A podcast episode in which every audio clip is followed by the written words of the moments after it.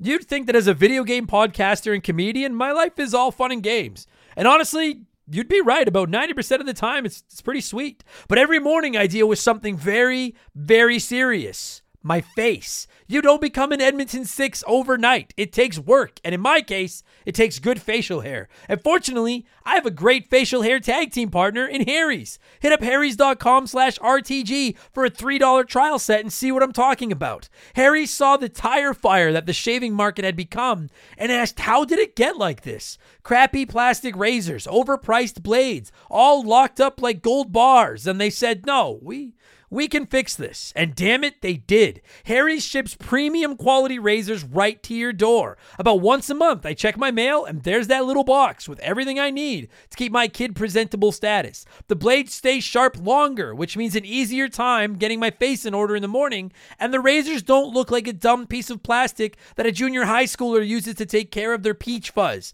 You have the facial hair of a man now. Shave like one. I actually leave my razor handle on the bathroom counter all the time just because it looks so damn classy. Harry's blades are German engineered and they're made to last. They're the best blades on the market for the best price, and you don't even have to go out to get them. Set your delivery schedule and shave like a king. I know it sounds sarcastic, but I'm being serious. I've used Harry's forever. These blades are really freaking good. Highest reviews in the industry, a money back guarantee that you're not going to need and a subscription that you can cancel anytime you want. Getting ripped off isn't funny. Switch to Harry's. Get started with a $13 trial set for just three bucks at harrys.com slash RTG. That's harrys.com slash RTG for a $3 trial set.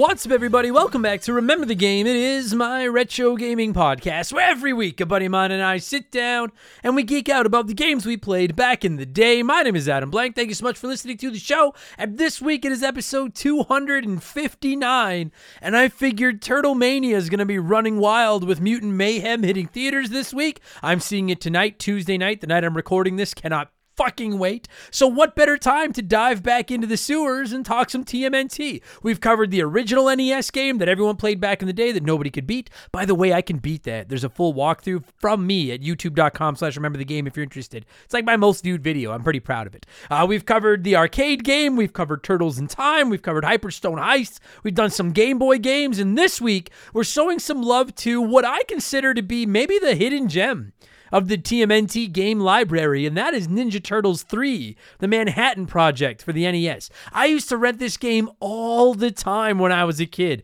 I liked it better than Turtles 2, the arcade game. I still do, and I'll get into why on the episode this week. Uh, I fired it up again when I got my hands on the Cowabunga collection last year, and holy fuck me, does this game hold up. I am I've always been of the unpopular opinion that the original Ninja Turtles game on the NES, the one with the electric seaweed and everything, uh, was the best of the trilogy because I just like that it thinks outside of the box and it's not just a button mashing beat 'em up, you know? But I, would listen to an argument uh, for Manhattan Project to be the best of the NES trilogy for sure. And I and listen, I love the arcade game. I'm not trying to throw shade. I love the arcade game just like everybody else. But the Manhattan Project is just so much better than Turtles 2 on the NES. I'm sorry, like I have more nostalgia for Turtles 2, but the, but Turtles 3 is just so much better. Great variety of enemy for the bosses, fun level designs, great graphics for an NES game. You could freaking switch turtles when you die, which is something not enough turtles games do. They all have their own special move. It's tough as fuck, but it's, you know, the combat's got more depth than its predecessor. I, I almost feel like in some ways it's got a little Streets of Rage to it, even though Streets of Rage was around before this game, I think. Uh, I cannot beat it. I've come very very close. I, I could beat it, I think, if I tried a little harder. I, I adore Manhattan Project. Great beat 'em up. So I'm, I'm, I'm, I'm excited to review it this week. I am rolling solo, admittedly, not because none of my friends have played this game, but because it was a last minute fill in for Turok Dinosaur Hunter, which I wanted to do this week, but didn't finish in time for this episode. So that's almost certainly going to be going live next week. Uh, but if you like the sound of my voice, you're going to fucking love this episode. And if you hate the sound of my voice, well, you may hate this, but we're going to get there in just a minute because speaking of hating the sound of my voice, it's time for another edition of the Remember the Game infamous intro.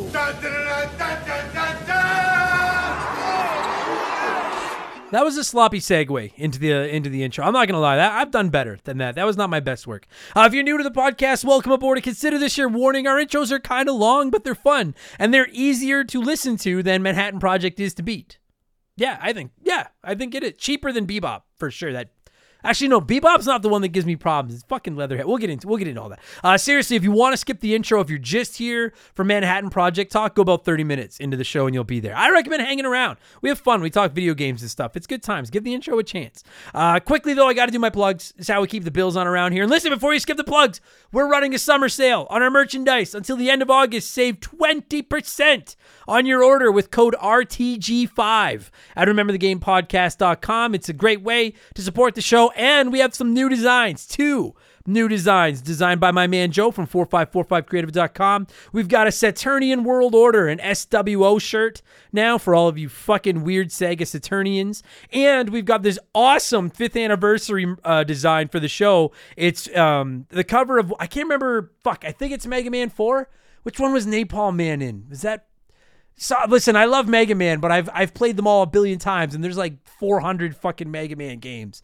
Ah, which one was he? Now it's driving me crazy. Damn it! I'm supposed to be doing the plug, and now I'm looking up at my fucking. Anyways, uh, it's it's it's got me and Molly on the cover as Mega Man and Rush with a certain Nintendo game with a certain missing protagonist uh, as the boss behind us. I love it. People have been loving it. It's fucking awesome. You can see it all at rememberthegamepodcast.com and remember code RTG5 to save 20% on your merch until the end of August. And of course, if you don't like clothes, you can always support us on Patreon. Keep in mind, our Patreon has moved up to $3 a month from $2, but we're offering so, so much stuff over there for the $3. I promise you. First of all, we're offering up to four additional podcasts a week, two for $3 or else four if you go to the five dollar a month tier. Four four shows a week. You literally get a new podcast Monday, Tuesday, Wednesday, Thursday, Friday for five dollars a month. That's the sickest fucking deal in the history of the universe. What are all those podcasts? Well, beginning August seventh, we're taking Purple Monkey Dishwasher Weekly. Mark McHugh and I's new Simpsons podcast goes live every Monday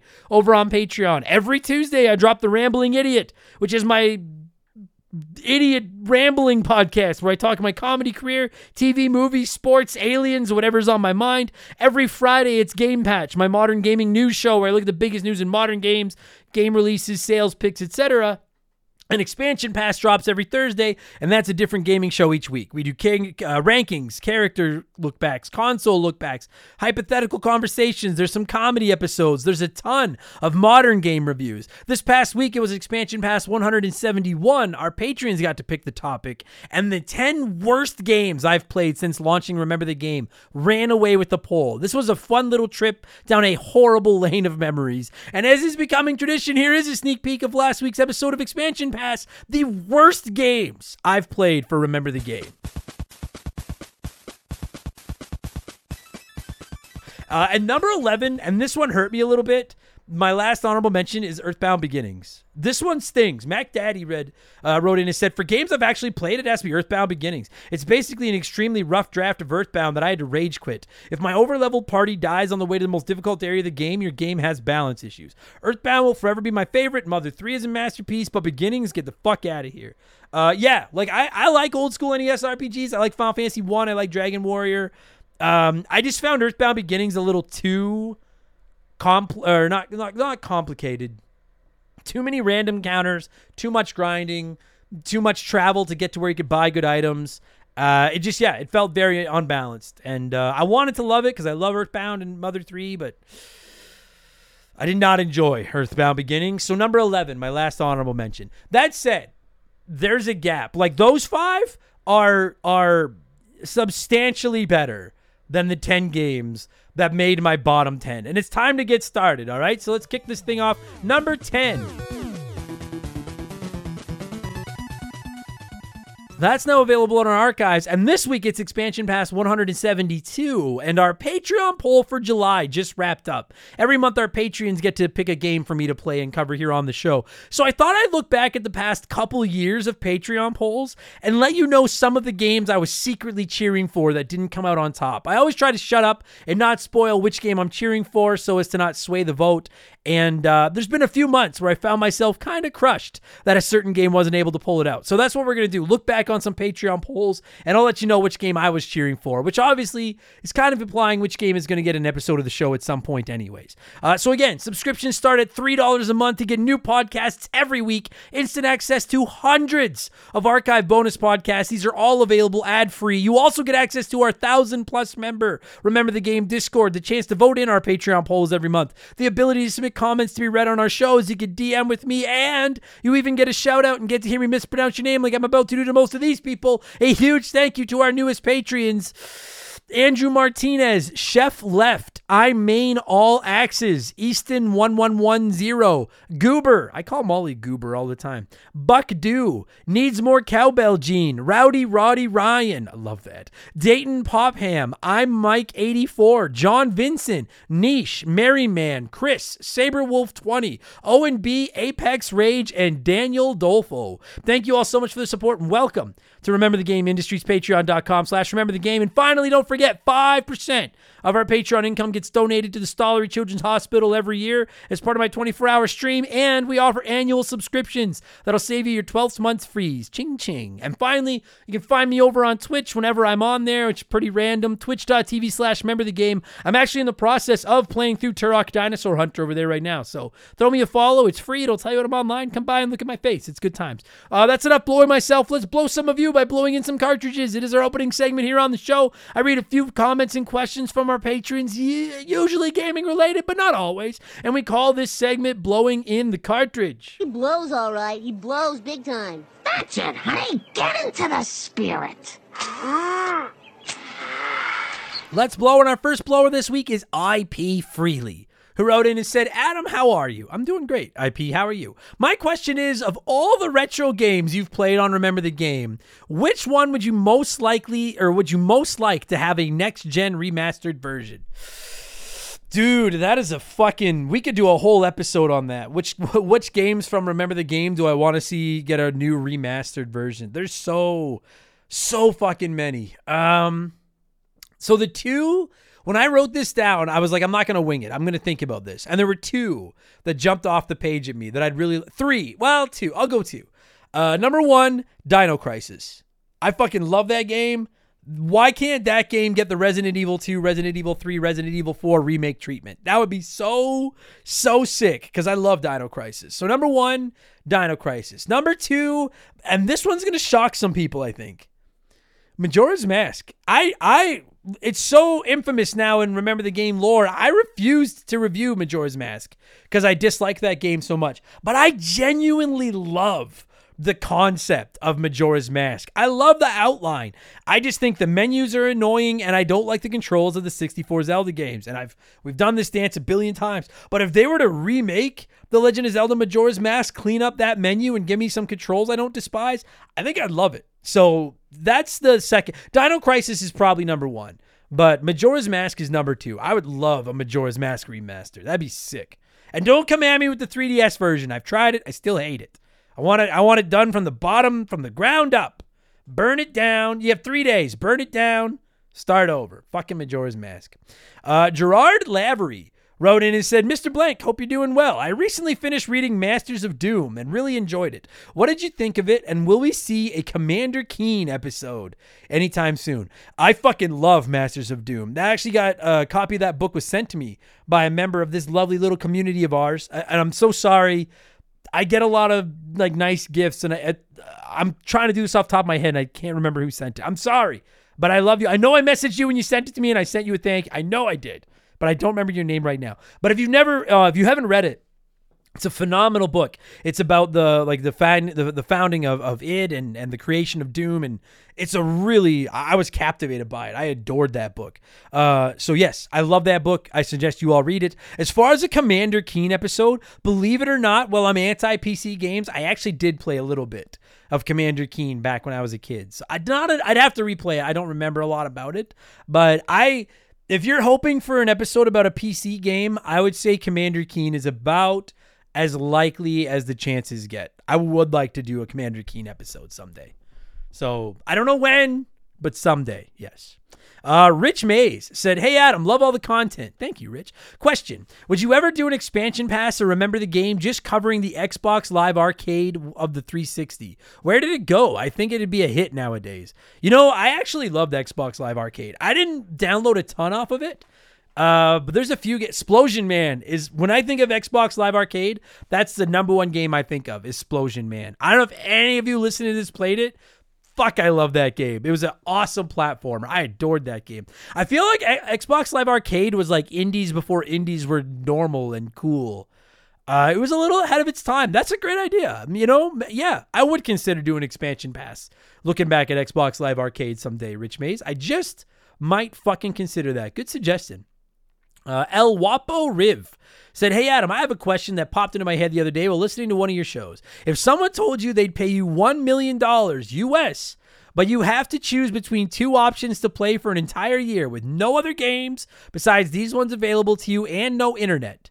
For, first of all, like if you were to offer me 1 million US dollars as a Canadian, that's like 1.3 or so Canadian million dollars.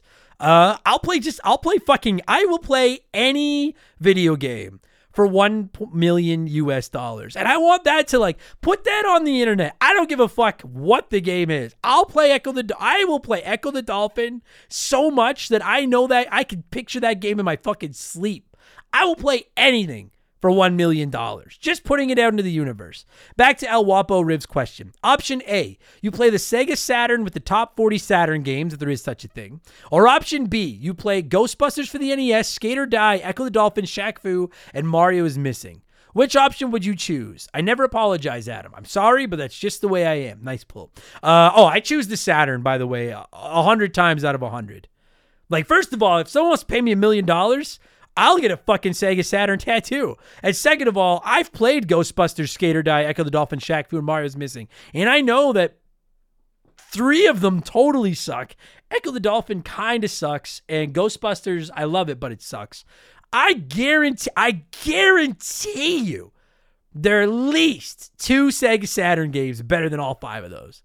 So yeah, without question, I would play the Saturn if I had to choose between those for a million US dollars.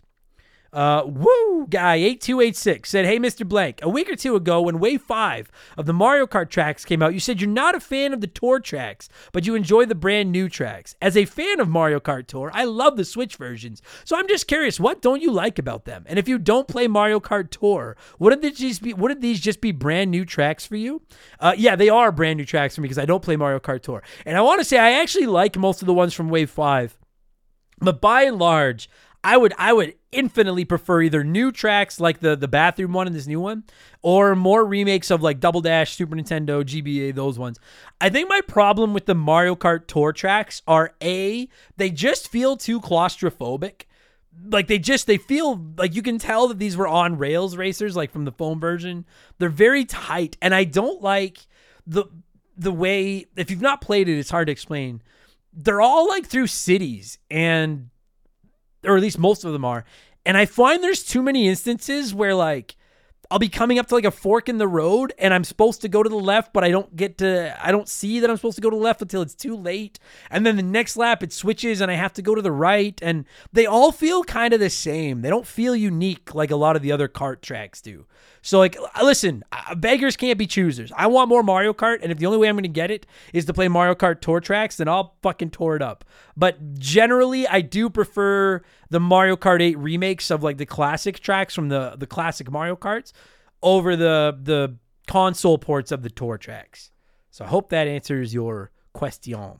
Mexican mozzarella said, What's up, Adam? Got a question. How do you save your games? Do you overwrite data on one file or do you save the same game on multiple files? I'm currently playing Final Fantasy X on the PS4 and I overwrite data on the one file. Hope all is well and cheers. Mexican Mozzarella, I hope you're fucking hearing this. If you're hearing this before you're done your playthrough of Final Fantasy X, I am begging. Listen, listen. That's my hands going together. So I am begging you save on multiple files. And this goes to every single one of you listening to this right now. If you're playing an RPG, unless you've only got one file or you've got to share the game with your brother or your sister or somebody and there's only three files, so you each have to have your own or something, like if you have the option to create multiple save files, for the love of Christ, create multiple save files. What I actually do now is I rotate three save files. And every time I save, I go to the oldest one and write over it, or sometimes I'll leave one like at the end of a disc or something, I'll leave it there and then I'll rotate between the other. Because sometimes what happens is you paint yourself into a. That's why I never finished Final Fantasy X back in the PS2 days. I didn't finish it till a couple of years ago because I I fucked up my character builds on that damn sphere grid and only had one save file and I had no way to go back and fix it. So, and dude, Final Fantasy Tactics, for any of you that have played Final Fantasy Tactics, you can get completely fucked if you don't keep multiple saves. That was the one that really forced me to start keeping multiple saves. So I'm begging yous. If you're listening to this and you have the option in any game, if you have the option to keep multiple save files, go like go back and forth. Keep multiples because you never know when you just went past the point of no return and you just hard fucked yourself by saving at the wrong time. Keep multiples. You're welcome. And finally, before we move on, it's letter time. It's letter time. Professor Monkey for a Head said, with the push in subscriptions and less on physical games, do you think one day there will be a console that solely runs on streaming? Would that mean that once the console dies and said company goes bankrupt, would the console now be a useless brick? Uh, Google Stadia on line one. Professor Monkey for a head. Uh, no, the Google Stadia was that. It was just game streaming, and it did die a horrible death. That said, and I've said this numerous times, I think the Google Stadia was ahead of its time. And I think someday we'll look back on that. To answer your question, will there ever be a day where you don't even buy games, they'll or like you don't download games, they'll solely run on streaming? I don't know if I would go that. I think I think the option will be there for sure. I think that will be an option by the end of this generation. I think we're kind of halfway there already. But to just get there permanently, like I don't I don't think movies and music and TV shows are totally there where they you can only you have the option to only stream them. That's what I usually do. But you have the option to still buy them and download them and stuff. And with video games being so much bigger than movies, music, or TV shows, and you know, obviously needing to be responsive for you to play them, especially as games get more futuristic and more complicated, I don't think the world's internet is there yet for there to be just a streaming service for games and having no alternative. Um, I guess if you're asking me to make a hard decision right now, I'll, I'll say I'll say that a, a, platform will exist where all you can do is stream. I think Xbox is going to end up revealing, you know, releasing some kind of like a Roku style stick that you can plug into your TV and stream Game Pass to it and stuff. But I, I genuinely don't think that will be the only option anytime soon. I think if that ever becomes the only option, we're talking in like the 2040s, and maybe the internet is so fast that it's like in all our brains, and you're just streaming the games into your skull or something. But I, I just think um, I was anti-streaming until a couple years ago, and I've done a 180 on it. But I have really good internet. My cables are all, or my consoles are all wired in, so like my it's about as fast as I can get. And I've played some games via streaming and had no problems. I streamed most of Star Wars Jedi Fallen Order. I, I played it via streaming, and it ran great but I don't think the the world's internet is there, and I don't think it'll be there for a long time. So the Google Stadia tried, failed. I think I think 15 years from now we'll look back at the Google Stadia being ahead of its time. I guess that's my answer. Um, but I, I think you'll always be able to buy games. Well, I think you'll be able to buy games until most of the people listening to this aren't playing games anymore. Uh, so there you go. All right, we need to move on. Thank you for all the submissions, everybody. As always, I'll answer a few more questions on the Rambling Idiot next week in our Left Blover segment. But let's move on and get to our Smash Hit segment, the official game show of Remember the Game Industries. It is Play One, Remake One, Erase One.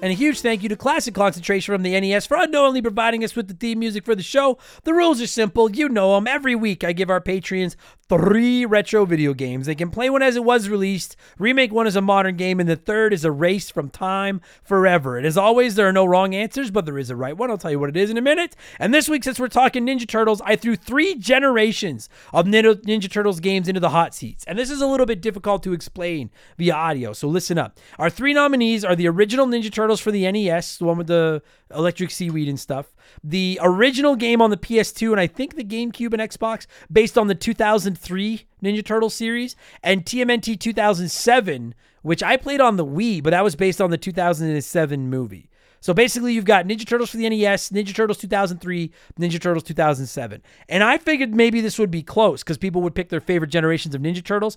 55% said play the 2003 Ninja Turtles, remake the NES Ninja Turtles, and erase the 2007 Ninja Turtles.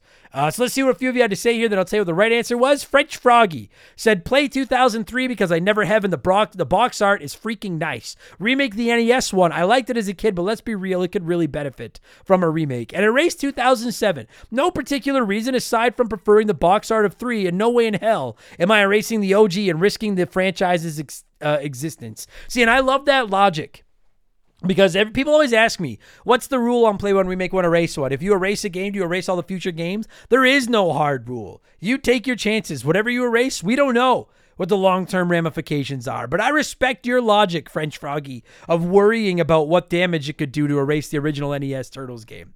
So well done. Uh, and the box art for 03 is tight. I agree. Andre said, I'm going to play the 03 game. That Turtles might be the best show ever, so their game gets my vote. Remake the 07 Turtles movie game. The movie was really good. So I'd take this movie idea and make a game a la Gotham Knights where you play as all four Turtles and have the option to play co op too. And then erase the NES Turtles game. I can live without it if I get my play and my remake. Ah, and I understand why so many people hate that game. See, I thought about remake. I'm not remaking the 07, but I thought about it as well because I do agree. I like that movie enough and I do think it would translate well into an open world game. But I'll, explain why in a minute. I, I thought about going. I didn't, but I thought about going there. Uh, Max Renault said I'd played Ninja Turtles 2007 just because I never have. I'd give it a chance before erasing it. I love that. I'd remake the classic NES Ninja Turtles because I have great faith in remakes and I think it could bring a classic back just as good as today. And I'd remake or I'd erase the 2003 TMNT. It's all right, but I could live without it. What if 2000 T- TMNT is better? I'd rather take my chances and find out. So this has to go because rules. See, and that's the thing is like I have not played the 2003 one. That is my favorite Turtles cartoon. Is 2003. But I bet you it is just another standard run around, mash the buttons, beat them up. I get that. So yeah, why if you've already played it, why not take a chance? I respect that, Max. For the record, I have played Ninja Turtles 2007.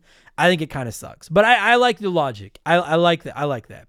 Uh, Davey Millie Said play 2003. I haven't played it before, but I love the art style of the show, so it sounds like it translated to a great video game. I'd remake the NES version. Uh, I'd have it play the same as the original, but with the character but with the character sprites based on the 2012 TV show. The top view like Link's Awakening, and the side scrolling like current Mario side scrollers. That is that is a great description. And then Erase 2007. I haven't played it before, but it was my least favorite Turtles adaptation, minus that god awful Rise of the TMNT. Rise isn't, for the record, Rise is not that bad. I get it. It's my least favorite too, but Rise is not that bad.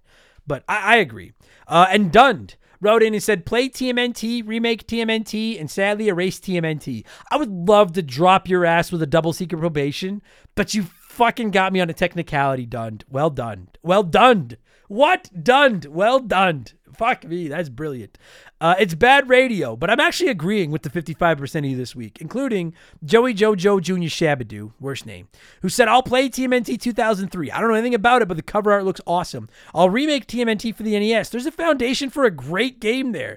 And with a little remake polish, it might become something special. And I'll erase TMN and I'll erase TMNT 2007 since it's got the ugliest cover art of them all. You fucking take that back. Well, it kind of does, but I like the cover art. But you're right, it kind of does. Damn it.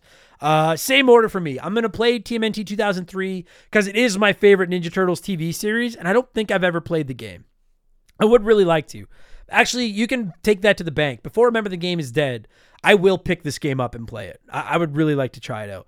Uh, I'm gonna remake TMNT on the NES because it's fucking awesome. It's one of my, it's probably my favorite Turtles game, except Shredder's Revenge, and I think it would be awesome with a remake. And I'm gonna erase TMNT 2007 uh, because I've played it. I don't think it's worth playing, and I thought about remaking it. And I did think about making it in, a, in an Arkham Gotham Knight style, but the lack of Shredder kills it. I don't want to fight stupid Patrick Stewart as stupid statues. So I'm killing it too, unfortunately. Uh, thank you, everyone that wrote in to talk Turtles with me this week. What have I been playing? And then we'll get into talking a little bit of Manhattan Project. I'm going to get into all that in just a minute after I drink some water and we pause for a word from one of my sponsors. If you're hearing this, you're probably a gamer. And for our kind, nothing is as precious and valuable as our save files. Have you ever experienced the loss of a save file? It's soul crushing. Dozens, maybe hundreds of hours of work gone like that. But at the end of the day, it's a video game. It matters, but kinda, you know? That exact scenario, but with a work project, an essay for school, data for your business, that's no joke. That can be really serious. You need a safety net. And I got you, fam, with my partners over at CrashPlan. Visit crashplan.com slash RTG for 50% off your first year of CrashPlan. CrashPlan has been protecting people's data since 2001. And a couple years ago, they set out on their own with one mission to provide the best damn cloud backup solution on the market. CrashPlan runs quietly in the background of your computer or Mac, and every 15 minutes on the clock, they create a new backup of every file that's changed in that time. So if something goes wrong, God forbid, you don't lose hours, lose days, lose weeks of work. Just log into your account and you can download your most recent backup from the secure cloud servers. And there's not just one backup, there's a laundry list of them. You can pick and choose which one you want. It's like the ultimate undo button. If you work on a computer in any capacity, CrashPlan is a must have. And if you're thinking, ah, that's for big businesses, I'm just Joe Schmo. CrashPlan protects Joe Schmo. They offer a ton of plans and tiers. So there's a crash plan for everyone from small one person businesses like me to you fancy businesses in offices with staff and free donuts and all that stuff. Time is money. Why wouldn't you protect your work? Spreadsheets, diagrams, videos, art, podcasts. CrashPlan has you covered. Don't let data disasters slow you down. CrashPlan has your back and keeps you moving. Go to crashplan.com slash RTG for 50% off your first year of CrashPlan. That's crashplan.com slash RTG for 50% off your first year. Back up better with CrashPlan. All right, what have I been playing over the last week? Since I got back from my vacation, I've been gaming like a motherfucker. I've been playing Final Fantasy 16, still loving it. It's fucking awesome. I'm gonna review it on Expansion Pass in the next couple of weeks once I'm done it. Uh, I've been playing Turok Dinosaur Hunter to get ready for next week's episode of Remember the Game. I wanted to play the 64 version. I bought the 64 version, and then I realized I don't have a memory pack, and it's one of those 64 games that won't save on the cartridge. God damn it! So I'm playing the the remake on Xbox. It's been awesome. I've been playing a little bit of Antstream Arcade on my Xbox. It's this collection of like 1,300 retro games. I've been playing Burger Time like a motherfucker. I love Burger Time. Uh, and then I'm still plugging away at Final Fantasy VI, the Pixel remaster on my Steam Deck whenever I have to go to the bathroom. Uh, and that's what I've been playing. Let's talk the Manhattan Project. That's why you kids are here. As always, I like to give you nerds a chance to sound off before we hog the spotlight here on these parts. And a lot of you wrote in singing the praises of this game, as you should be, because this game is awesome. Lotus said, Fantastic game, even though I was disappointed it wasn't like the first one. I enjoyed the arcade one too, but I was really hoping for another more adventure based Turtles game. Not saying what we got was shit, because it wasn't. God, no, it's great. But to me, little me was still disappointed. I That's interesting because adult me would have preferred it if the Manhattan Project was more like the original Ninja Turtles game, but kid me liked it because it was a better version of the arcade game. That's interesting. Interesting take. Michael Cates said this game is awesome. I remember pressing the A and B button at the same time to do the special move for the first time, and it blew my mind as a kid. Once I figured that out, I obviously used it excessively, and only after dying a dozen times did I figure out it takes your health to use it. I did the exact same fucking thing. Michael, because I'm a Donatello guy and Donatello goes across the whole screen and it was awesome. And then I found out all I'm doing is slowly bleeding his life essence into the ground to make this fucking move work. So same here, Michael. We us dumb kids got to stick together. Uh, Noof on the loose said uh, one thing I have to say that cover art is a banger. I love. I love the cover art for all three of the NES Turtles games. I think they'd make three great posters. I will say, I think Turtles 2 is my favorite cover art of the three NES ones, where they're breaking through the wall on the skateboards, but I'm a big fan of the cover art for Turtles 3. Uh, Max Power said, I love this game. So much nostalgia and fun playing it. Playing alone or with a friend, this is easily my favorite beat 'em up. Turtles in Time may be better, but I have rose colored glasses for this game. A top 10 of mine on the NES. I This is my favorite beat 'em up on the NES. I'll go that far. I don't know if I can put it ahead of Streets of Rage, but it is my favorite NES beat 'em up by a by a pretty big margin too. I agree. And James Juan Francesco said, "Just played it a few days ago. I often fire this classic up to turn my brain off, smash some foot. I fucking love it. Yes." Uh, I was actually playing it the other day to get ready for this episode as well. It is such a great. It's not as mindless of button mashing as Turtles 2, but it's not like you need to be totally dialed in to play this one either. It's I it's time, right? Let's talk Turtles 3 The Manhattan Project. I love this game, and it's time for me to explain why. I'm going to cue up some music. And when it stops, we will get into Teenage Mutant Ninja Turtles 3 The Manhattan Project, which originally released on the NES near the heyday of the NES in North America back in February of 1992. Enjoy the podcast, everybody. Let's go.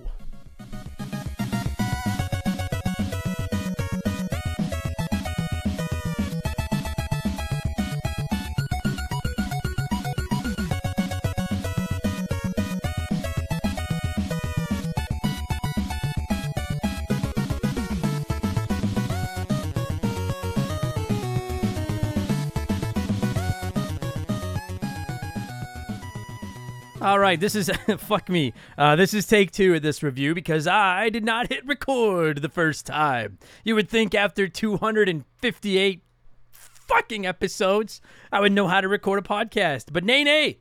My friends, nay, nay. I only got a couple minutes in, so it's not like I'm redoing the whole thing. Uh, let's get into this thing, the Manhattan Project. I fucking love this game. I've been saying now for quite some time here on the show that I am the the list of games that I know well enough from my childhood to just ramble about without having to do any research or replay them or anything.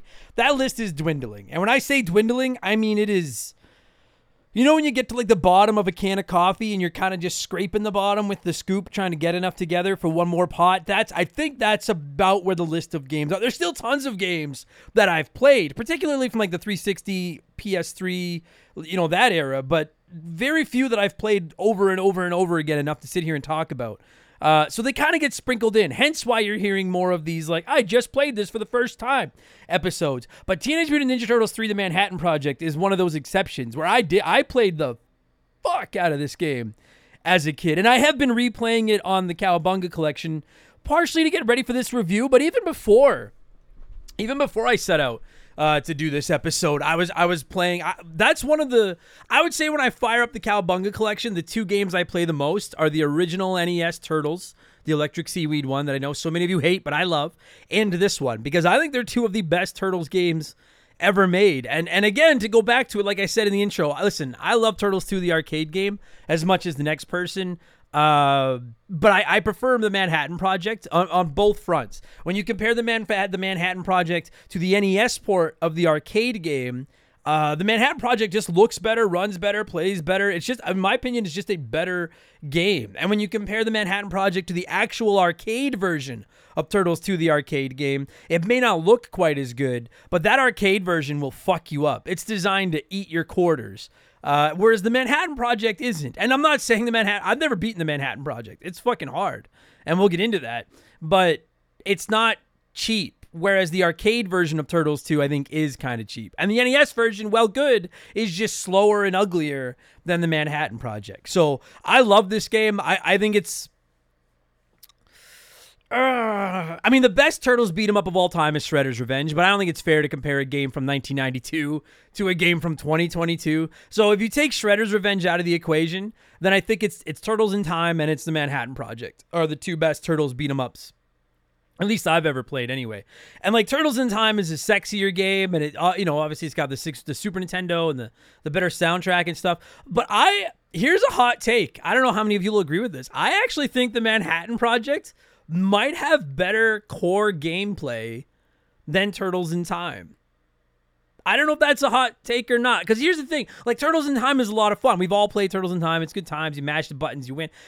The Manhattan Project, like you can mash buttons. And as a kid, that's all I did, and I was never able to come close to beating it. As an adult now, when I sit down and play the Manhattan Project, I can get very close to the. I think I could beat it if I sat down and gave it like a solid week of just playing it over and over. I think I could beat it. But there's almost a little bit of strategy to this game, and we'll get into the controls and stuff like. There's a little bit of strategy to the Manhattan Project. And that's why in the intro I compared it a little bit to Streets of Rage. And listen, I'm not saying the Manhattan Project is on the level of Streets of Rage 2. That's still my favorite retro beat 'em up of all time. But one thing I really like about the Streets of Rage games is that you you can't, maybe on easy, but like for the most part you can't just button mash your way through those games. You need to apply a little bit of strategy. You need to be throwing enemies into other enemies and knocking them back and keep track of how many times you've hit certain enemies and stuff like that. And you have to do the same thing with the Manhattan Project, albeit on a smaller scale because outside of like bosses and stuff, most enemies have two hit points. And so every time you swing your weapon, you jump kick, uh, or you flip an enemy over your back and it hits another enemy, it does one HP of damage. So then you're like, okay, there's four foot soldiers on the screen. I've hit that one and that one once. Now I'm going to take this one out. Those ones are each just one jump kick away from being taken out. But then you can also do that flip move that does 2 HP damage. And so, like, it's easy to go through the game just spamming that flip move, which, again, we'll get into. But I think that gets a little bit old. But that's what I mean. There's just a little bit of strategy. And then you throw in the special moves for each turtle as well. And it's, it's, it's not just a close your eyes, mash a, laugh out loud, blah blah blah blah blah, beat everybody up. You you need to be paying a little bit of attention, and I think that's one of the one of the many things I really appreciate about the Manhattan Project is it's not just brainless, and it's it's a lot of fun. Like even as like listen again, going back to Turtles 2, Well, I love that game, if I try to play that game now as a 39 year old, like it's it's fun, but it's fun like once. Do you know what I'm saying? Like I play through it one time and I'm like, I, I really don't need to play this anymore. Whereas the Manhattan Project, I find myself like, all right, I'm gonna take one more run at that. I'm gonna take one more run at that. It's got there's something the secret sauce, the toppings on the pizza, just hit differently. So I love this fucking game, and I'm I'm excited to finally give it its due and talk about it. So let's fuck. I love the Ninja Turtles, man. I, I love talking Ninja Turtle. I a uh, little bit of remember the game trivia before we get into the show. I actually, when we launched Purple Monkey Dishwasher, uh, our weekly Simpsons podcast, available at patreon.com slash remember the game. uh, there was a time when we were actually kicking around a Turtles podcast instead. And I decided not to do it. And I and I think it was the right choice. Like I have an easier time talking Simpsons. But I just I love the Ninja Turtles so much. You, I think you can hear the passion in these episodes from me because it's not just I love video games, but I love the Ninja Turtles and I love Ninja Turtles video games when you. And then I love a Ninja Turtles video game that I played so so much when I was a kid. So this is to be fun. Uh, when I was a kid, all we had was the original Ninja Turtles, the NES, the Electric Seaweed one. So then every time we went to the store, this was one of the first games I would always go to rent Super Mario Brothers 3 until we got our own copy of Super Mario Brothers 3. That was always top billing on the rental list. If that one was gone, then I'd go looking for Ninja Turtles or Mega Man. And I remember the first time, like I don't remember the specific, but I remember bringing this one home, Manhattan Project, and I'd played Turtles 2 the arcade game a thousand times, and I was just floored at like how awesome it looked. And then when I realized the Turtles all had special moves, and then this game, this game has one thing that puts it over Turtles 2, in my opinion, more than anything else. You can switch turtles when you die.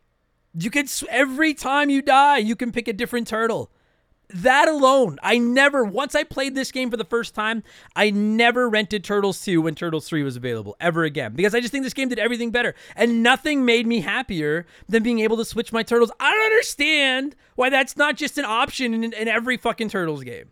Or at least most of them. Once you die, like every time you die in this game, like say you're playing as Leo and you get KO'd, then there's like a little, the your little like health meter at the bottom and you can just push select and it'll go like Donnie, Raph, Mikey. And if you're playing two player, then obviously the turtle they're playing as is gone. But you can pick whichever other turtle you want, and then you hit start. You jump back into the game. You don't need to restart the game and just take your next life. It's like putting in one more credit, and you just jump back into the game as the next turtle. And that that right there, and I'll get into the graphics and everything else, but that right there, that you can switch turtles every time you die, puts this game over the top for me. I, it drives me fucking bananas that you can't do that in every game. I don't understand why on earth they wouldn't think you'd want to do that. I always do that. Donnie's my favorite turtle. Everybody knows that. But I always work my way through the roster every time I play these games. Every fucking. It's just so much more fun isn't it? Like I love playing as Donatello, but why would I play as Donatello every life when once I get knocked out, I can switch to my second favorite turtle, which is Michelangelo. And then when he gets his ass kicked, I'm like, all right, it's time to bring out the heavies. Where's Raph? Where's Leo? The two muscles of the team. And then when they both die, then it's like once again, it's back to Donnie to save the world. It's so much more fun. Ah, I love it. I love that you can swap the four turtles in this game. And every turtle has their own one special move. I, I don't know if every turtle has their own stats. Uh, I'm sure some diehard out there does know that. If they do, I don't know. But I, I looked up the manual to this game right before I did this review, and it does mention each of the four turtles' special moves, which I knew about. It doesn't mention if one's got like better speed or better uh, defense or health or whatever. So I, I, I think they're pretty. There may be a slight difference, but I think they're pretty similar. Um, but that's another thing. Not only can you swap the turtles whenever you want, but you can. Uh, each one's got their own special move, and it's the classic fighting game when you push A and B at the same time. And I and mm, now I have not played Turtles 2, the arcade game, in a while. Was it Turtles 2 that you could push A and B and you would do like a double swipe where you'd like almost baseball swing your weapons, or Donnie's case, your weapon, and it would do like a one hit KO to an enemy? I feel like it was because I feel like most of the enemies in Turtles 2 were the same way where they had the 2 HP. It just didn't feel the same. Maybe it's because you couldn't do that flip move. I don't know. But I, I, think it had that. This one, it doesn't have that. Each turtle actually has their own special move. So the controls are super basic, like left, right, up, down moves. Uh, a jumps, B attacks. If you jump and then attack, you do that awesome 45 degree jump kick, which is just the most critical move to learn in these classic turtle beat 'em ups. Uh, but then each of the four turtles also has their own special move. So if you tap A and B at the same time, Leonardo does like a tornado spin where he jumps in the air and holds his swords out and kills everything that he touches. Donatello does this awesome like front flip somersault thing where he basically just uh, goes into like his shell and spins in a circle and holds his bo out and goes across the screen. And anyone that gets caught gets killed. Raph, for my money, Raph actually has well, no, Leo. I think Leo's got the best special move in this game because I really like that spin when you get surrounded. Whereas Donnie, Raph, and Mike all Mikey all kind of shoot across the screen. Um, but Raph has probably my second favorite. He just turns into like a straight up drill, and he holds his sais in front of him and just super quick. He just and he just spins across the screen and kills anyone he touches. And Mikey does this awesome kind of weird backflip where if you're facing the left side of the screen, he turns around, puts his hands on the ground, and then almost pushes off and does like the rest of a backflip kick and kicks anybody that he comes near. And each and like really, in my opinion, Donnie and Raph's moves play almost identical. Mikey's plays pretty close. Leo's is a little bit different because he can take out anybody around him, whereas the other three kind of shoot forward. But all four of them have these special moves, and the only caveat to them is, as I'm sure you're used to, it costs you one HP from your health bar every time you use it. But once you're down to one health left and you're trying to hold on for dear life because you don't want to lose a life on this level because you know that once you beat this boss, you move on to the next level and get all your health back, you're mashing that fucking special move for everything it's worth. So just those two things just being able to switch turtles every time you die and each turtle having this one distinct special move. It might not sound like much in 2023, but that put this game over the top back in the early 90s. I thought that was fucking awesome. So I'm, I'm a big, big fan of that. And then I already mentioned it. The one other move that you have in this game that that, that Turtles 2 doesn't have, that is a real game changer in Turtles 3 is if you hold down and then push your attack button, instead of just doing a standard swing of your weapons, you jab your weapon forward and it like impales a foot soldier if they're there, and then you flip them over your head.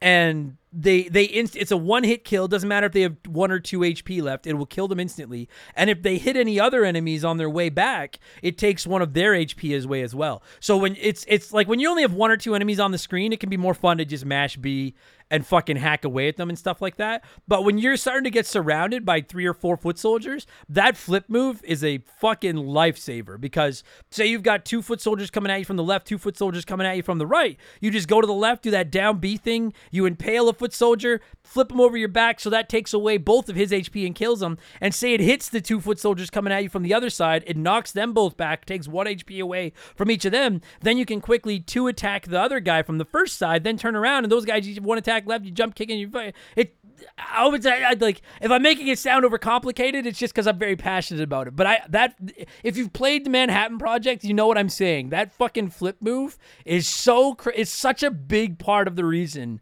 this game is so good. That one little flip move makes such a difference. So that's basically your controls. It's still at like at the end of the day, listen, it's still an NES beat 'em up, but I will go out there right now and just say of all the NES beat 'em ups I've played, Battletoads, Ninja Turtles, River City Ransom, um, I never really played Double Dragon. Actually, I know some people would be like, "What?" I know. I, I just I didn't.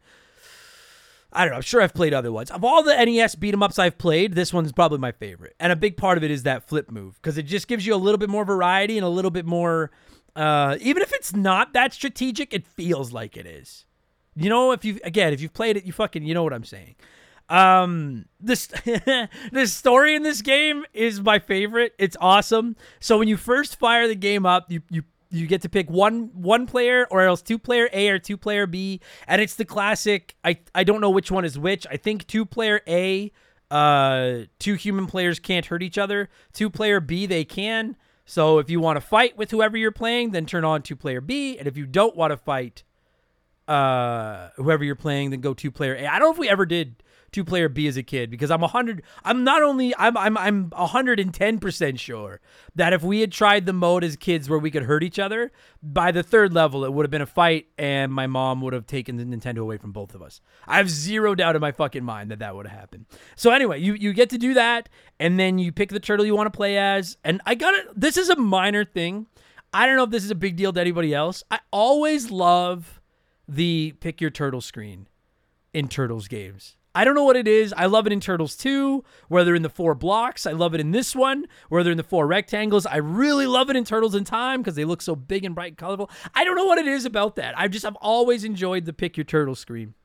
So you pick your turtle, and then it cuts to this like this cut scene where the turtles are enjoying a, a well-earned vacation or something, and they're all laying on the beach. And I've always enjoyed that that little cut scene. Is even as a little kid, that cut scene bothered me because I was like, where the fuck are the turtles that they're laying on the beach and there's nobody around and they don't? I thought they always had to stay hidden. They're literally just like one of them is laying on the beach like sun tanning, one of them is out surfing, one of them is going into the water with an inner tube around their around their waist. Like it's just such an odd odd fucking thing that these turtles are just laying on the beach listening to the radio on vacation. But whatever, it, that's great. And then all of a sudden Manhattan Island just gets hoisted up into the air and Splinter and or pardon me, Splinter Splinter has stolen Manhattan Island. That's Shredder and Krang's plan this time. If they've just stolen Manhattan Island and you need to like go and and get it back. And that's my other favorite thing is like the island of Manhattan is like floating up in the air. It's been stolen and like nobody else is doing anything about it. It's just it's just the rest of New York and the rest of the world is like, ah, the turtles will take care of it. And it's like, what? How do you know about the turtles? They're like, didn't you? Just, we just saw them laying on the beach. We know they're we know they're around. I just there's such a stupid storyline, but I will say that like, listen, before anybody writes in and see this is the problem with these solo episodes is I don't have anyone to kick ideas off of, and so it's just like listening. It's I legitimately feel like you're sitting there listening to like a six year old kid trying to tell you the story, and you're just nodding like, oh yeah, oh yeah. That's how I I feel like the six year old kid telling you about this game. But uh, I understand that there's a little bit of uh, silliness to pointing out the, flaw in the story in a video game about four mutant turtles that are ninjas. I understand that, but it is stupid that this island is just floating up in the sky. Not that it matters; it's just an excuse to fight enemies. And I will say, to the developers' credit, uh, it actually adds to the game. Like having that island floating up in the sky, you get to like play up there on the island. You can fall off the island. You're hanging off of it. It actually does add, like, it, it's the level design in this game is spectacular, quite frankly. Like, it's not just, oh, you're in the, the streets. Now you're in a different street. Now you're in the sewer, but they all kind of feel the same. This one really does a good job of trying to differentiate from a few of the levels. And I'll, and I'll get into that a little bit more.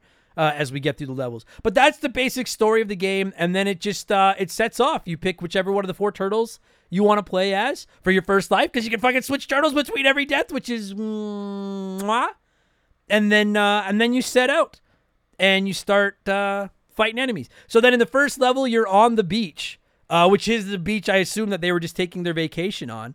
And uh, you just, it's the standard like walk left to right, fight every foot soldier that comes at your way. And the foot soldiers come in pretty entertaining ways. Like some of them are just walking down the street. And it's the classic thing where like uh, each foot soldier is their own color and each color has their own kind of weapon and stuff like that. But they come at you in some pretty entertaining ways, which has always been a trademark of these classic games. Like sometimes in the background on the beach level, there's like ice cream stands, and the foot soldiers come out of the doors of the ice cream stands stands and stuff like that, which is always pretty fun. Uh, they'll come like scurrying down palm trees. I love that this game really does put an emphasis on the multiple uh, levels, not like the, the, the multiple tiers. Like you could be standing on the sand on the beach, or you can jump up onto the dock and fight on the dock and jump back down onto the beach. Like that kind of stuff. It just those little things, like the two D, like the two different levels. Uh, just give it like a little bit more depth, quite like for lack of a better term, just like a little bit of of depth, which uh, which I really really like. So then you, you, yeah, and like, and every level is basically the same. You go through, you fight a bunch of foot soldiers. Sometimes you fight mousers. Sometimes you fight rock soldiers, which I'm a big fan of. That kind of stuff. And then uh, eventually you fight a boss. And then once you beat the boss, you go to the next level and tra la la la la la la la. Um, where was I here? Quickly, I'll go through a couple of the levels. You know what? Actually, how long have I been ranting here? Boy, the, I don't know if the solo levels are these solo episodes probably aren't quite as good because I'm an idiot and I get sidetracked too fast. But I'm having the time of my life here. Uh, you know what? Let's pause. I could use a drink of water, so let's pause right now. We'll get a quick word from the sponsors, and then we'll get into the graphics, the bosses, some of the other level selection, the music, and uh, I think that's pretty well everything. Like it's all good. There is nothing bad about this game. Uh, yeah, we'll get into all that. Let's quickly pause for a quick word from our sponsor so I can have a drink of water. This show is sponsored by BetterHelp. Podcasting's a weird job because I talk to you nerds all the time. Every day, I tell you all about my life, the good and the bad. The ugly, I kind of keep that offline. And it's not that I don't want to talk about it, I'd love to talk about it. I just need to pick and choose who I talk to. We all have stuff that just lives in our minds, rent free, 24 7. Talking about them can really help because the longer you keep something bottled up, the more likely it is to blow. You've heard me say it before, and you're going to keep hearing me say it. Therapy is the way. Therapists can be that ear to bend when you really need to get something off your chest and don't know who to talk to. And BetterHelp is a great way to go about it. I don't BS you guys. I don't say I've used something if I've never used it. I've personally talked to a BetterHelp therapist about the stuff going on in my personal life, and I genuinely found it helpful. To have someone to talk to that doesn't have any skin in the game, that can just listen and try to help me come up with a roadmap to get through the tough times it's just invaluable. It has seriously really helped me. I've talked to my therapist through video, and you can do it that way, or you can do it over the phone, or even just over chat. And they give you as many schedule options as possible so you can work a session in around your life. It's licensed therapy, as convenient as it gets. Get it off your chest with BetterHelp. Visit betterhelp.com slash remember the game today to get 10% off your first month. That's betterhelp, H-E-L-P dot com slash remember the game. Okay, I'm hydrated. All right, let's get into the level. So, I like I said, I can't beat this game. When I was a kid, I could only get to about the fifth level, which is the sewers. Now, as an adult, I can get to the end of the game. Uh, I'm like right at the fucking end of the game, and then that's where I lose. So, if you're going through the levels, it's eight levels. Number one, you're on the beach. Uh, I love that level. I like the. I gotta say too. Actually, you know what I should do before I get into levels is just like the the graphics in this game are very good. It it how would you describe them? It almost it. I know this is going to sound like a stupid thing because it is the game between Turtles 2 and Turtles in Time, but it really does look like a match between Turtles 2 and Turtles in Time. It, uh, it like it looks like Turtles 2 but on steroids or it looks like Turtles in Time but on the NES. There's a lot more depth to some of the characters. There's a little bit more of like a 3D thing. Like there's a couple instances where it still has the fun things where like the turtles can fall off of an edge and be holding on to like a cliff before they fall and you could jump back up before you fall lose some HP and stuff like that. And if you walk off an edge and you're hanging off the cliff, if it's on the if it's on the back of you or if it's on the side of you, then you just look like a flat 2D sprite. But if you walk off like a 3D, like a like a 45 degree angle, the camera really does look like you're hanging at 45 degrees. And again, uh, or the the sprites do, and I, and I know that's a minor thing, but those are the things that and and and you NES kids, you know what I'm talking about. This came out near the end of the NES, and like when I think of the NES, the first game I think of is like Super Mario Brothers, which obviously great game, basic as fuck. The original Legend of Zelda, great game, basic as fuck. I would argue the Turtles, the original Ninja Turtles, great game, basic as fuck. Near the end of the NES, man, Kirby's Adventure, Mega Man 6, Little Samson, Turtles 3, The Manhattan Project. Some of these games are really taking the NES to its fucking limits. And there's a lot of slowdown. I remember that as a kid. This game fucking chugs at times, but it looks crisp. Like it looks really, really good. And shout out to the Cowabunga collection. If that's where you decide to play this, you can turn that slowdown off. I recommend it. Originally, I was leaving the slowdown on because I was like, I'm a traditionalist and I want to experience the game the way it was made. But then when you turn off that slowdown and you try playing it running smoothly, you're like, oh no, this is this is pretty tight. This is almost like a remake. So uh, I just wanted to say, like, the game looks great, and it's not just the four turtles. I think the levels all look really good. We're gonna get into those now. They they all look different from each other. I'm a big fan of the backgrounds in some of these levels. So like level one, you're on the beach, and basically you're either on the sand or you're on the dock, and it's a fine level. Uh, one of my favorite things is there's a, f- a few foot soldiers that throw sand in your eyes. And it does. I don't know if it even hurts you. I can't remember. But like the turtles will literally stop and like rub the sand out of their eyes. And while you're doing that, it gives the fucking foot soldiers a chance to sneak up on you and attack you. And st- I'm a I'm a big fan of that. That's pretty awesome. Uh, and then I think the boss at the end of level one. And I'm trying to remember this because I don't have these written down. The boss at the end of level one is Rocksteady. Why is Rocksteady like so often thrown to the wolves as like the first boss? Turtles two, he's the first boss. Uh, Turtles 3, he's the first boss. I'm trying to think. Turtles in Time.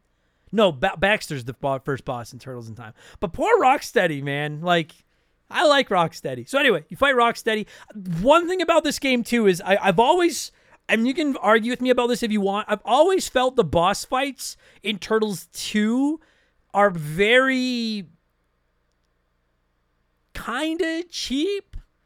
They're kind of just button mash, sneak in and sneak out. Whereas this is the same, but every boss fight I've played in this game, I find that there's like a legitimate pattern. There's legitimate openings where you have a chance to do some damage and you need to just like as a kid, I could never get much further than the sewer in this game.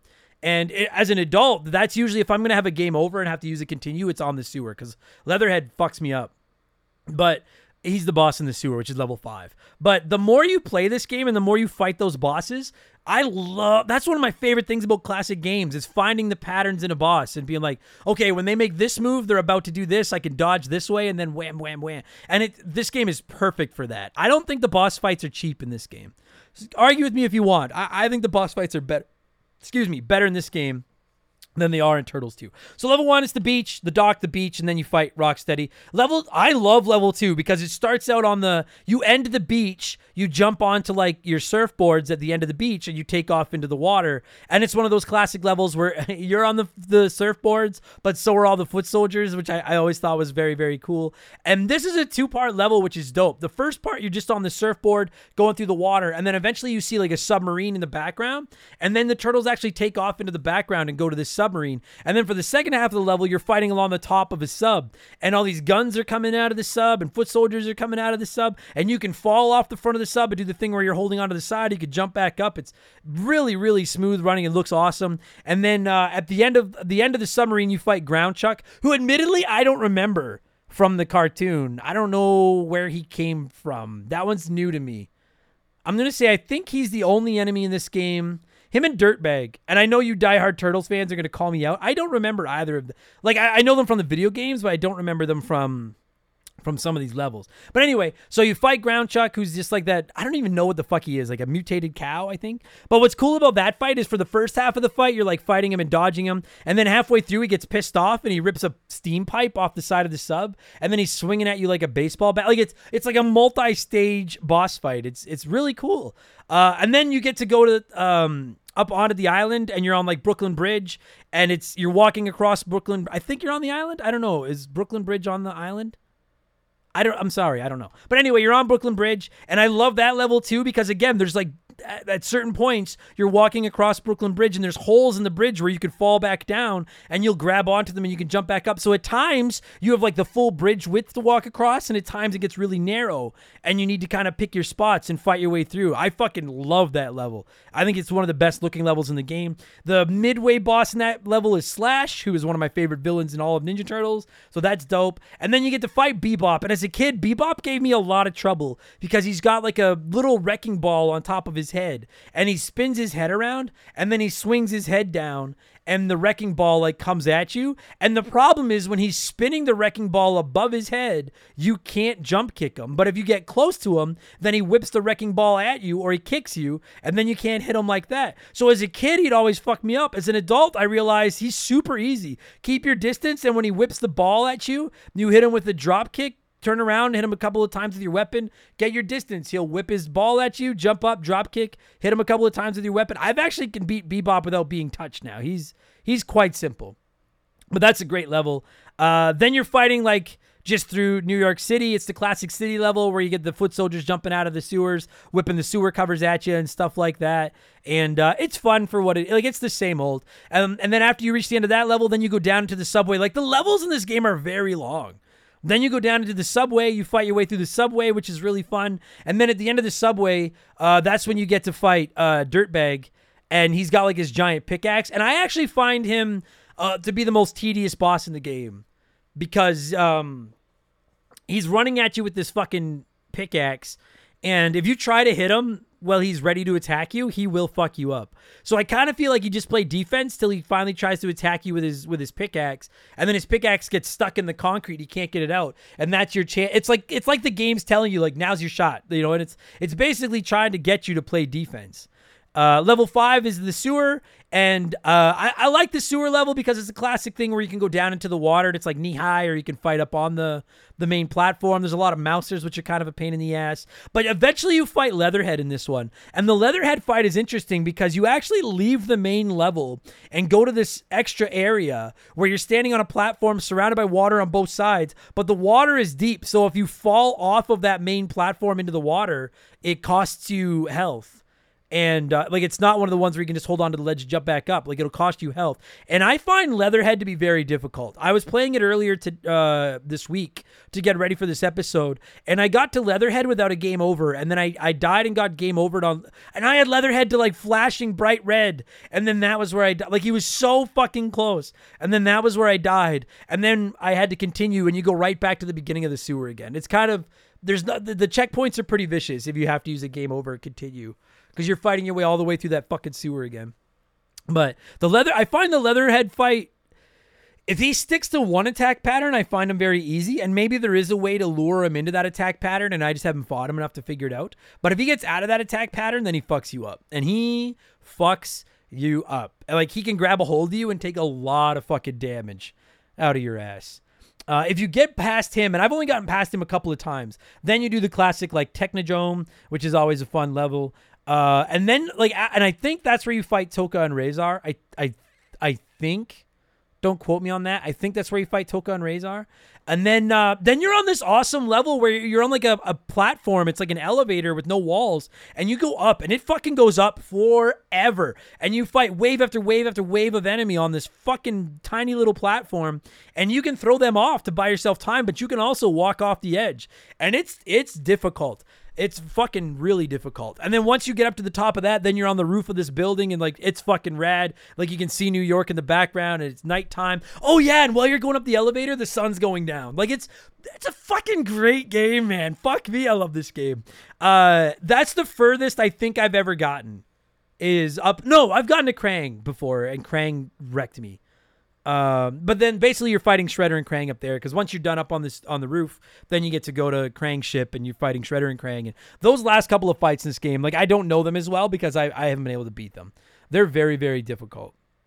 Uh, and that's and that's basically the game. Like it is, it's your standard left to right button mashing beat 'em up, but just the the additional moves, the phenomenal graphics, the the level variety, the awesome appearances of all the boss fights uh, the special moves, the being able to switch the turtles. Like, I ask you, gentle listener, after listening to me talk about this game for the last, how long have I been talking about this game? About 35 minutes.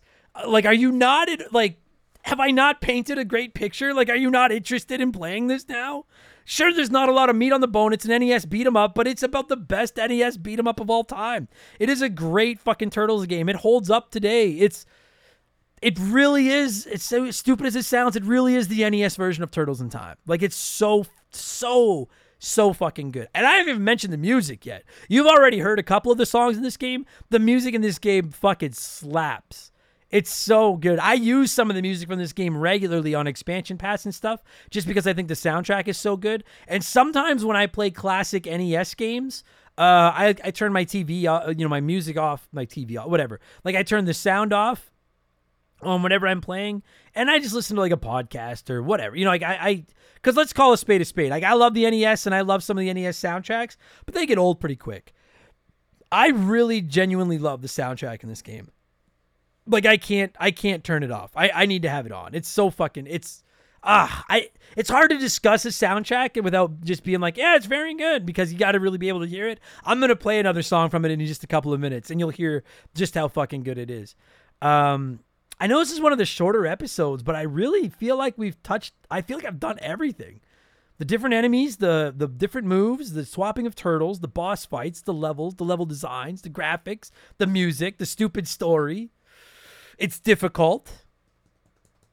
Uh Jesus. Yeah, I think I've I literally think I've touched on everything this fucking game uh has to offer. I I really do.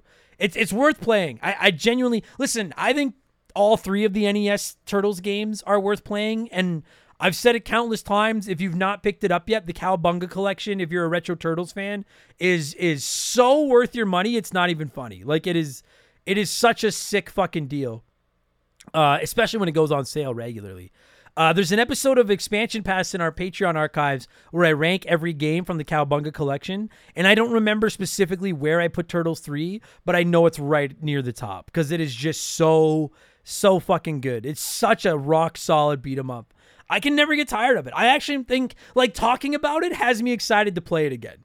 Like I think I might I might do one more run of it this afternoon. I'd like to do a Adam sucks at video games of it and put it up on YouTube, but I need to get good enough to fucking beat it first. And I'm not quite there, but I will be soon, I think. If I practice enough, I will be. Uh yeah, I think I think we've touched on just about everything. Play it. If you haven't played it, fucking play it. Play all three of them. If I have to rank the if I'm ranking the three NES Turtles games, this is probably the best one. But I, I think I still like the original NES Turtles better just because I think there's a, a lot more creativity in it with the different level designs and the maps and the underwater level and stuff. But that one is so fucking difficult. This one's not quite as difficult and it's just it improves on Turtles 2 in every way. So, and you know what the thing about the Manhattan Project is is is I was getting ready to wrap this up with like I genuinely think a lot of people missed it because it did come out late in the NES life NES's lifespan. And a lot of people were playing Turtles 2 the arcade game so much. And and then a lot of people went to Turtles 4. I, I always hear people talk about Turtles 2 the arcade game. And I always hear people talk about Turtles in Time. Not a lot of people talk about the Manhattan Project, which is just insane to me because it's such a great fucking video game. Ah, uh, it's one of those hidden gems that came out near the end of the NES. And I'm I, I'm I'm I'm begging you. If you haven't played it, give it a chance. Check it out on the Cowabunga collection. Give it a shot. It is fucking awesome. Uh, how am I gonna score this fucking thing? I mean, there's eight slices of pizza. I could do it that way. Like, there's eight slices of pizza in a in a in a. I, in my opinion, there's eight levels. Eight. Yeah, I'm going out of eight. If I honestly, if I'm scoring this game out of eight, it's getting like a seven. There's nothing wrong with it. The only, to me, the only criticism you could throw at Turtles in uh, or the Manhattan Project, the only real criticisms you could throw at it are one, it's just a basic beat 'em up, which by 1992 standards it was not, or you could maybe argue it's it's pretty hard. But I don't. You can't if you're gonna criticize NES games that are hard, then you clearly just don't enjoy the NES because fucking everything on the NES is hard. So, uh, yeah, I'm gonna I'm gonna give it a seven out of eight. There there really is no major fault in Turtles 3 The Manhattan Project. It is everyone needs to play it, especially if you're a Turtles fan. So, uh yeah, I think I'm good. Yeah, I think I'm This is where I like to have a guest to bounce shit off of. But I think that's good. I'm gonna sign this thing off, and uh, thanks to patrons to get out of here, so I can go see Ninja Turtles Manhattan or Mutant Mayhem, the new movie, which I'm going to see. By the time you're hearing this, I've already seen it. By the time I'm recording it, I'm going to see it in 10 hours, and fuck, I can't wait. Okay, I'm gonna cue up some more of the awesome music from this game. There it is. And when we come back, I'll do my outro, say thank you, thank some Patreons, and get the fuck out of Dodge. Thanks for listening.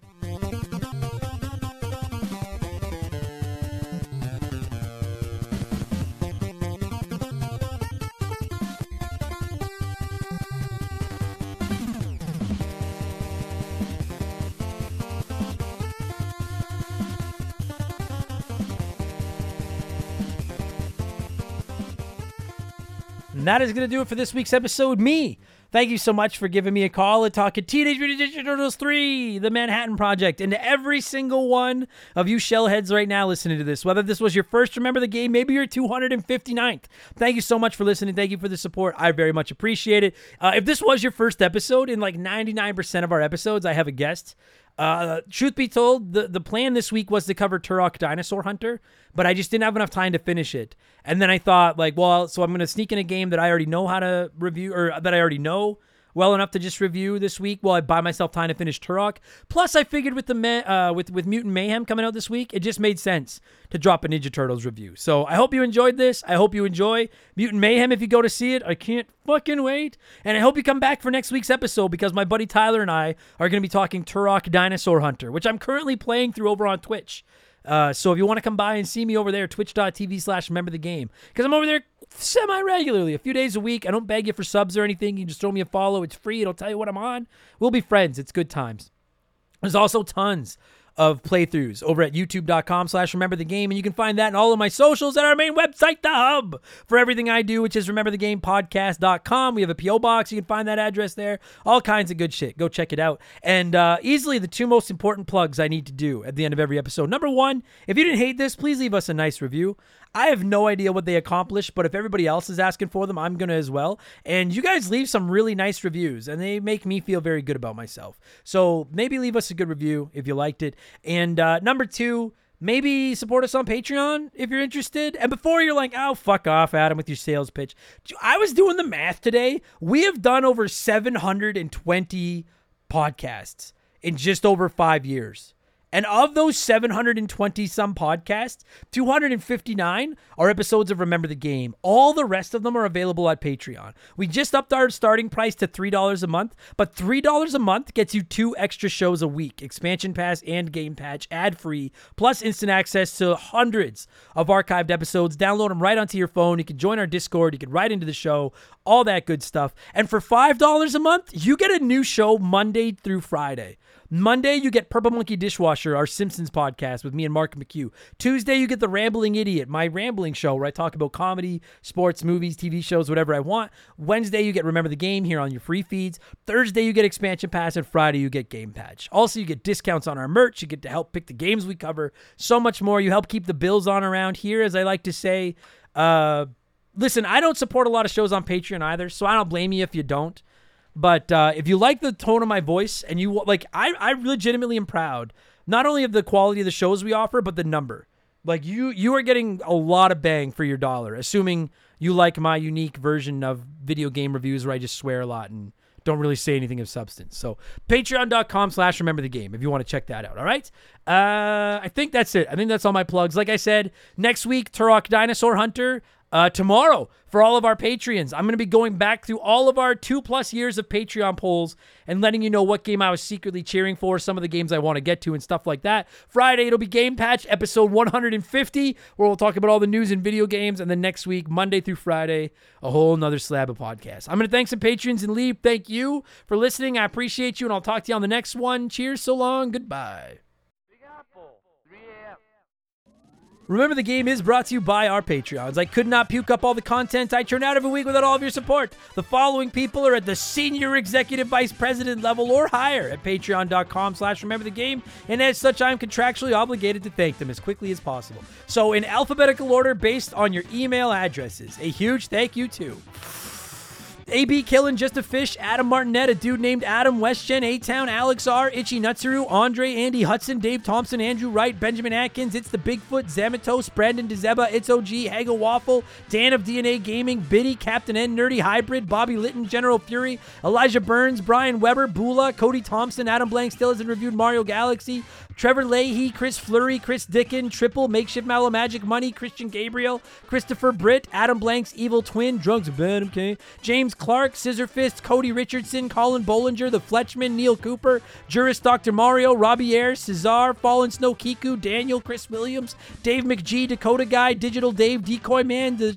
Supreme, Chozo Rizzo, that is so hard for me to say for some fucking reason, Doug Dorn, Chevy Boy 9211, Dem Boys on the Roof, current Remember the Game Hall of Famer Mark McHugh, Joe the Sandman, Dr. Nightmare 23, Franklin Badge, Ballsack, Teabagger, Eric James, E-Man Trucker, Raging Irish, Big the Cat, Shorzy, Super Dad Bros Podcast, Fraser Burns, Graham Kennedy, G9PSX, Maverick Marty, Jameer Williams, Lucas Valadez, Faded Sufferance, Holmes, Liquor Like Luigi, Phil Lencher, Philip Ramsey, Isaias, Evolva, James Juan Francesco, Radioactive Man, John Repram, Sharonic, Max Legroom, John of the Adult Children Podcast, Can't Destroy Her, Jake Carter, Nothing Could Possibly Go Wrong, The Big Deal, Jay Callahan, John M. Watkins, Joel LeBlanc, Beaver Boy, Johnny Zuba 81, Zubu 81, apologies. Laces out Dan, Johnny from Virginia, Oroku Saki's Gardener, Chugger 22, Jordan, Jeff Bergeron, Robinson Dick Whittles, No One Cares, Fill Up My Mouth with Farts, Sleeper Hit, Devilish Saint, The Keegs, Kevin Monroe, Ryan Kinchin, Postman, Chris Lovin, Kayach, Aaron Lawson, Gabe Buck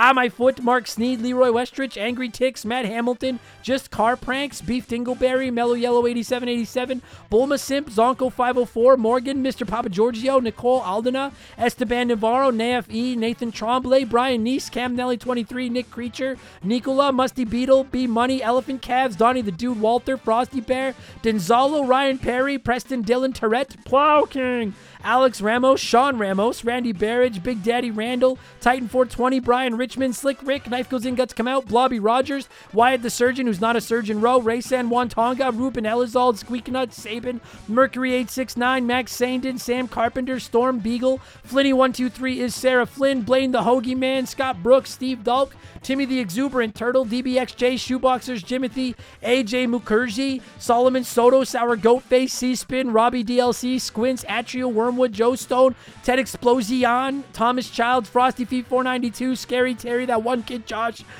Mike Maloney, Glue Scappin, Thomas Smith, Tom, or Timothy Sabrinsky, Doogie, Tom Houlihan, Fuzzy 99, Quiet Place Queen, Hired Goons, who, because 19, Tyler Bauer, I'm doing so good, don't let me fuck this up now, Wolf Magic. 21, Lord Longrod, Von Hugendom, the second Ryan Whitcomb, John Woodruff, Super Nintendo Chalmers, Wolfgang Darren, Buy Me, Both, Storn, Antonio Echeverria, Darth Skywalter, Kia Pup, Mizuru, Joe Buck, Tunable Power, Zane Donovan, Guy Who Does Things, Zach Shepard, and Matt fucking Zeus. That was a pretty good round of shoutouts. Whew, I'm tired. Thanks, everybody. Cheers. Thank you. Goodbye. Cheers. So long. Cowabunga. That's it. Cowabunga.